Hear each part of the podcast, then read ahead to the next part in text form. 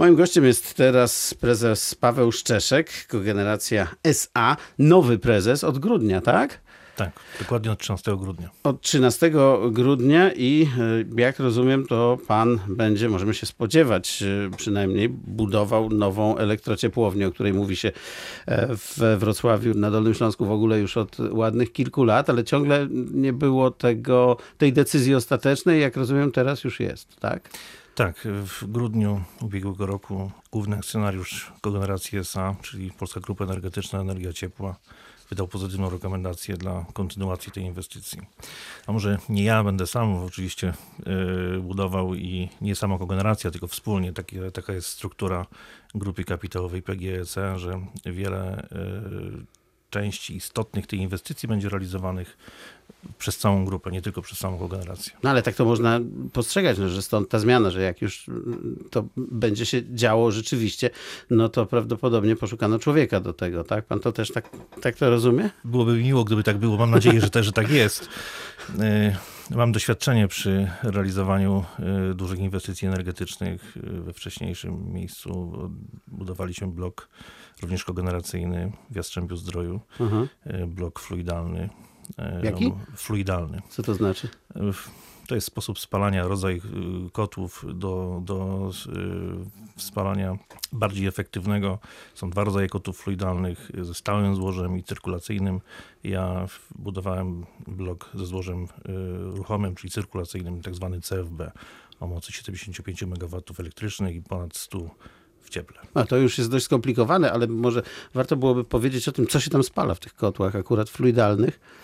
Y, ten kocioł fluidalny, o którym mówię, y, można by nawet powiedzieć, że był pięciopaliwowy, bo był zaprojektowany na węgiel, muły węglowe, biomasę, gaz i olej. No, oczywiście olej nie do regularnej produkcji, tylko do tej części y, rozpalania ale również y, był traktowany jako, jako jedno z paliw. Pytam... Nasza, nasza inwestycja tutaj w Nowej Czechnicy no właśnie, bo tutaj będzie... nie będzie węgla, prawda? Tak, nie będzie węgla. I dlatego pytałem, bo tak się spodziewałem, że tam chodziło głównie o węgiel, prawda? A tutaj to będzie e, taka elektrociepłownia, która będzie się, e, będzie napędzana, krótko mówiąc, gazem. Dobór paliwa e, jest uwarunkowany wieloma czynnikami. Mhm. W przypadku Śląska to bezpośrednio w sąsiedztwu kopalni ułatwiało korzystanie z paliw z, węgla. W naszym przypadku przechodzimy z węgla na gaz. Na gaz i po części na olej, bo kosły szczytowe, które, bo ta, ta inwestycja y, jest inwestycją w blok gazowo-parowy. Tam będą dwie bądź trzy turbiny gazowe i jedna turbina parowa, które będą generować energię elektryczną około 160-170 MW w stosunku do dzisiejszych 100. Mhm. Czyli będzie mocniejsza, tak. krótko tak? mówiąc. I dawać moc cieplną y, około 320 MW w stosunku do dzisiejszych 200, nieco jak 50. Ale to jest chyba droższe paliwo, prawda?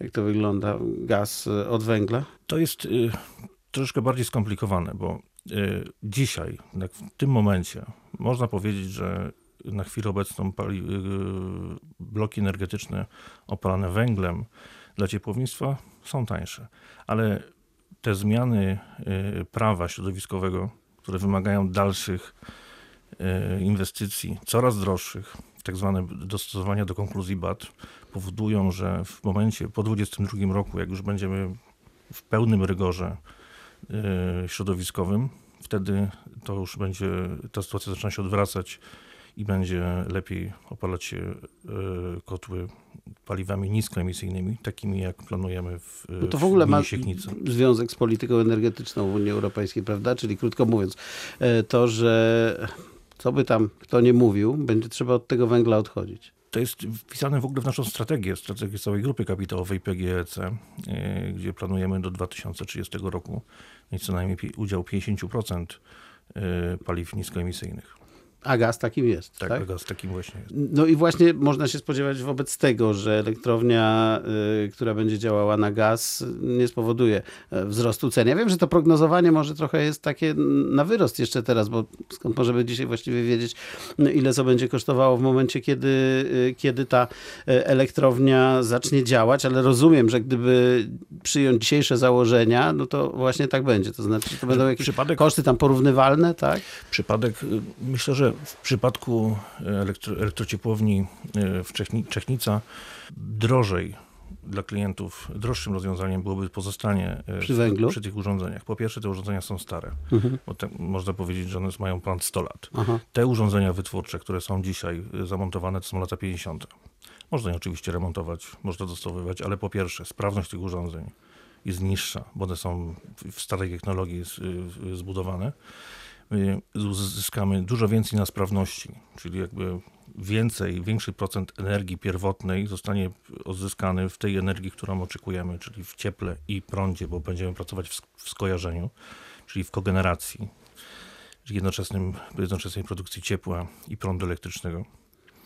I te, te czynniki powodują, że no to wszystko analizowaliśmy na wszystkie, jak powiem kolokwialnie, możliwe sposoby. I jednak lepszym, efektywniejszym rozwiązaniem, nie tylko dla nas, ale przede wszystkim dla klientów, odbiorców energii, jest przejście na paliwo niskoemisyjne. A czy ta y, ciepłownia, która w tej chwili działa, jej moc konkretnie, to ona powoli staje się niewystarczająca, czy e, ona będzie mocniejsza, ta, ta nowa, po prostu dlatego, że tak się buduje dzisiaj? Nie, w, w, większa, większa moc, e, szczególnie ciepła, jest spowodowana rozwojem e, tamtego regionu. My zasilamy e, południowy wschód południowy Wrocławia. wschód, I tam parę miejscowości niedużych. Święta Katarzyna i, i, i Siechnica. My zasilamy, nasza energia trafia do Wrocławia za pośrednictwem sieci należącej do Fortum. Trafia e, bezpośrednio do jednego z naszych klientów produkcyjnych i trafia do klientów pośrednio za pośrednictwem naszej sieci, którą mamy również w tamtym terenie. Mamy tam około 30 km, którą rozwijamy. Między innymi e, realizujemy projekt współfinansowany przez Narodowy Fundusz Ochrony Środowiska i Gospodarki Wodnej e, na terenie gminy Siechnice. Także zamierzamy tam się jak najmocniej rozwijać i zachęcać do tego, żebyśmy zgodnie z naszą strategią byli dostarczycielem energii, jak to jest tam u nas napisane, pierwszego wyboru. Pierwszego wyboru, rozumiem.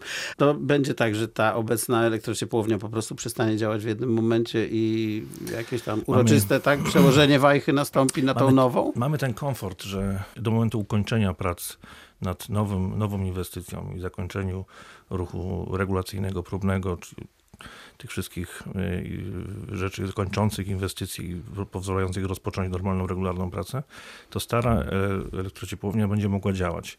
Ona nie jest zbudowana w tym samym miejscu. Jest Mhm. obok, y, na naszym terenie, ale, ale jest no, po drugiej stronie ulicy, można A, powiedzieć. krótko mówiąc, czyli, czyli tak, nastąpi taki moment, tak, że Gdyby się okazało, że będziemy potrzebować czy trochę więcej czasu, my, ta na, nasza inwestycja to, tak jak powiedziałem, blok gazowo-parowy, ale oprócz tego będziemy e, budować cztery e, kotły wodne zasilane e, gazem. Cztery gazem, a dwa z tych czterech gazem i olejem. Do tego i one będą dane trochę wcześniej. W razie gdyby nam się, mam nadzieję, że tak się nie stanie, ale to jest taka asekuracja i polisa na ewentualne ryzyka, to, to, to te źródła będziemy mieli.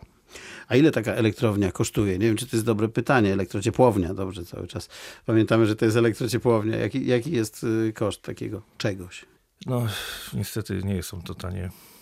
e, Nie, nie, ja inwestycje. się domyślam, że nie są No, tanie. Myślę, że można powiedzieć, że w okolicach 800 milionów złotych. 800 milionów złotych będzie to kosztowało. Czyli ta elektrociepłownia kosztuje tyle, co stadion mniej więcej. Można sobie odpowiedzieć na pytanie, co kto woli. Stadion czy elektrociepłownia. Ale to mi się tylko tak skojarzyło. No ale pewnie kogeneracja nie ma na koncie odłożonych 800 y, milionów złotych y, i, i nie będzie płaciła za tą inwestycję na bieżąco, tak? To jest inwestycja strategiczna dla całej grupy. Będziemy korzystać ze środków grupy, naszych własnych, wewnętrznych. Również będziemy starać się w miarę możliwości o ewentualne wsparcie zewnętrzne na budowę nowych źródeł. Czyli kredyty, nie wiem, jakieś... Być może w, w, na pewno będziemy próbowali rozmawiać z Narodowym Funduszem e, na, na temat Narodowym Wojewódzkim Funduszem Ochrony Środowiska albo z innymi e, jednostkami finansującymi. Kredyty też, ale postaramy się też o dotację. Inwestycja rusza. Rozumiem, że na razie to finansowanie jest zapewnione we własnych środkach, Tak, tak? na razie zapewnione I ewentualnie z biegiem czasu będzie się tutaj coś y, zmieniało. A jaki jest ten harmonogram? Bo to się ma wszystko zacząć już w tym roku, tak? Jak rozumiem. Znaczy jesteśmy w tej chwili w, w takim momencie, że mamy złożony wniosek o wydanie decyzji środowiskowej do Regionalnej Dyrekcji Ochrony Środowiska. Ta decyzja, tą, tej decyzji spodziewamy się za około pół roku, Mhm. gdyż ona wymaga konsultacji społecz- społecznych e, i to trochę trwa. A Mam- tam są jakieś kłopoty z tym, czy nie? Nie, Nie, no właśnie to to, tyle trwa, to takie, takie są procedury. Taka procedura. Każdy będzie miał możliwość y, zadania pytania, także to, to wszystko się dzieje bardzo transparentnie i przejrzyście, żeby nie było żadnych niejasności, w jaki sposób ta inwestycja oddziałuje na środowisko i, i, i lokalnie. W tym roku planujemy ogłosić, rozpocząć postępowanie przetargowe na wybór oferenta. Będziemy oczekiwać oferty i wyboru opcji, czy, czy idziemy w stronę dwóch turbin y, gazowych i jednej parowej, czy trzech turbin gazowych, jednej parowej. Y, Robimy tak dlatego, żeby wybrać jak najlepszą ofertę i Mhm. nie zawężać tego postępowania, y, więc ta moc będzie albo 156 MW elektrycznych w przypadku trzech turbin, albo 172 w przypadku dwóch. No a kiedy ma zacząć działać? Y, Elektrociepłownia ma zacząć działać w 2023 roku. Szybko. E, szybko. To inwestycje w bloki gazowo-parowe są e, łatwiejsze niż, e, i troszkę prostsze niż inwestycje w bloki e, tradycyjne. Kto może budować taką elektrociepłownię? Jaka tu jest konkurencja na tym rynku? Czy to są firmy polskie, czy to są firmy zagraniczne? Rozumiem, że przetargu nie było jeszcze, prawda? Nie, przetargu jeszcze nie było. No właśnie, czyli trudno powiedzieć, ale jak w ogóle ten rynek wygląda? Bo pan, pan na pewno wie, kogo się można tutaj rynek, spodziewa, spodziewać. Ten rynek jest oczywiście ograniczony. No nie ma No, wiele, domyślam fi- się wiele właśnie. firm, które, które mogą taką... które e, mogą taką, zbudować Ale elektrociepłownię. e, polskie firmy również są. W, e, blok energetyczny, który budowałem w, w Jastrzębiu-Zdroju e, był realizowany przez polską firmę. Aha, a Jako te- główny wykonawca, bo podwykonawcy Rozumiem. byli również dostawca kotła czy turbin, to, to, nie, byli, to nie były polskie firmy. No, no, automatycznie no, na pewno mm, turbiny nie dostarczą polskie firmy, ale być może główny wykonawca będzie, to będzie polska firma. a turbiny skąd pochodzą? Z ciekawości pytam. Turbiny są r- różnych firm, Hit- Hitachi, y, Siemens, y, czyli takich gigantów Tak, światowych, tak, tak, krótko mówiąc, z którymi nikt nie może konkurować. Czyli w 2023 to ciepło popłynie, można się spodziewać, tak? na pewno. Paweł Szczeszek, prezes zarządu Kogeneracji SA, był gościem programu Bez Wad. Bardzo dziękuję. Dziękuję bardzo.